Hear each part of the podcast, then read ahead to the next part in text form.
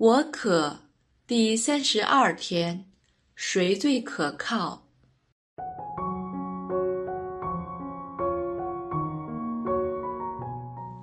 昨天的反思要给我们最大的启示就是，即使我们生命中遇到再大的挑战与困阻，都不会令我们走上绝路，因为这是天主所不容许的。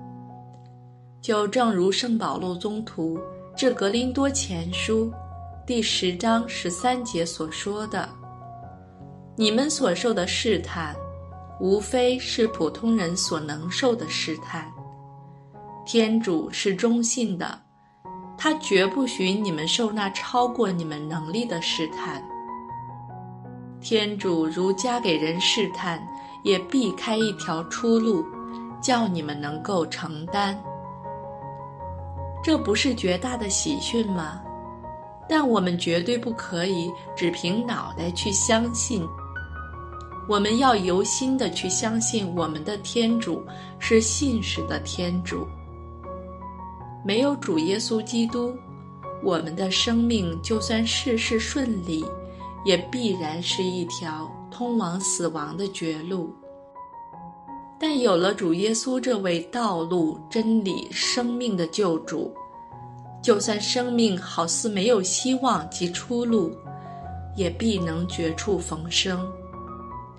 主耶稣诞生的原因，就是为我们打破了绝路的厄运，把我们从死亡及罪恶的幽谷中拯救出来。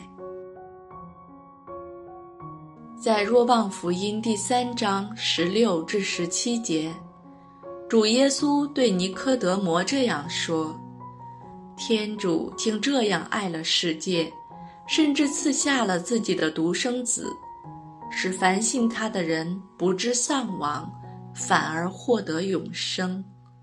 因为天主没有派遣子到世界上来审判世界。”而是为叫世界借着他而获救。难道这位愿意为我们死在十字架上，不惜一切为我们打开永生之门的救主，会不愿意出手帮助我们度过生命中的大小难关，反而忍心眼巴巴看着我们走上绝路，令他为我们清流至尽的宝血落空吗？我的灵魂啊！请不要被我们的敌人蒙骗，而冤枉了我们的恩主。不要这样不公道啊！但我们必须明白，给了我们绝对自由的天主，不会强迫我们选择他所提供的出路，选择权仍在我们的手中。如果井边的撒玛利亚妇人不相信遇见的是莫西亚，不愿意接受主基督进入他破碎的生命之中，不彻彻底底的相信并接受基督的爱情，去选择基督摆在他面前的出路的话，耶稣是不会强迫他放下他一直深信不疑，但却捆绑着他的种种欲望。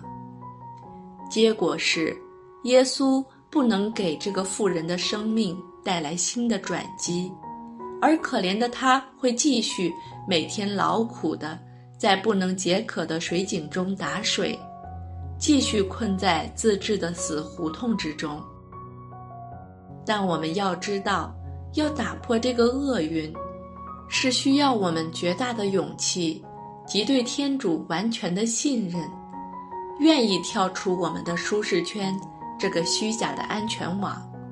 而向主耶稣伸出我们的双手，放胆的让他带领我们走出生命中的幽谷，使我们重获新生。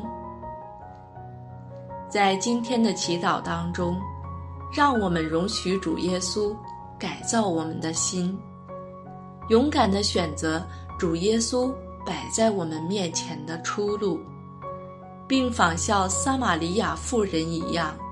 将我们被主更新改造的喜讯，向身边的人分享。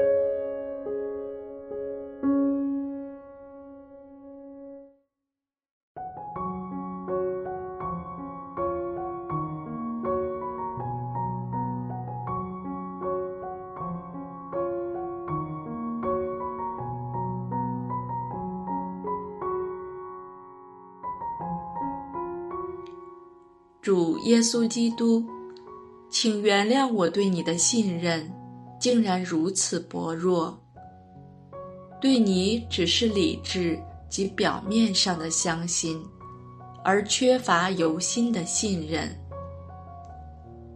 请原谅我一直只相信自己，对你半信半疑，而坚持自己的信念，没有选择你。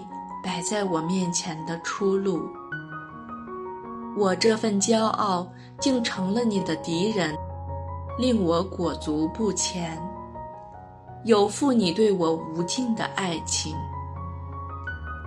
可爱的耶稣，请原谅我对你的伤害，并赐我一份更新的勇气。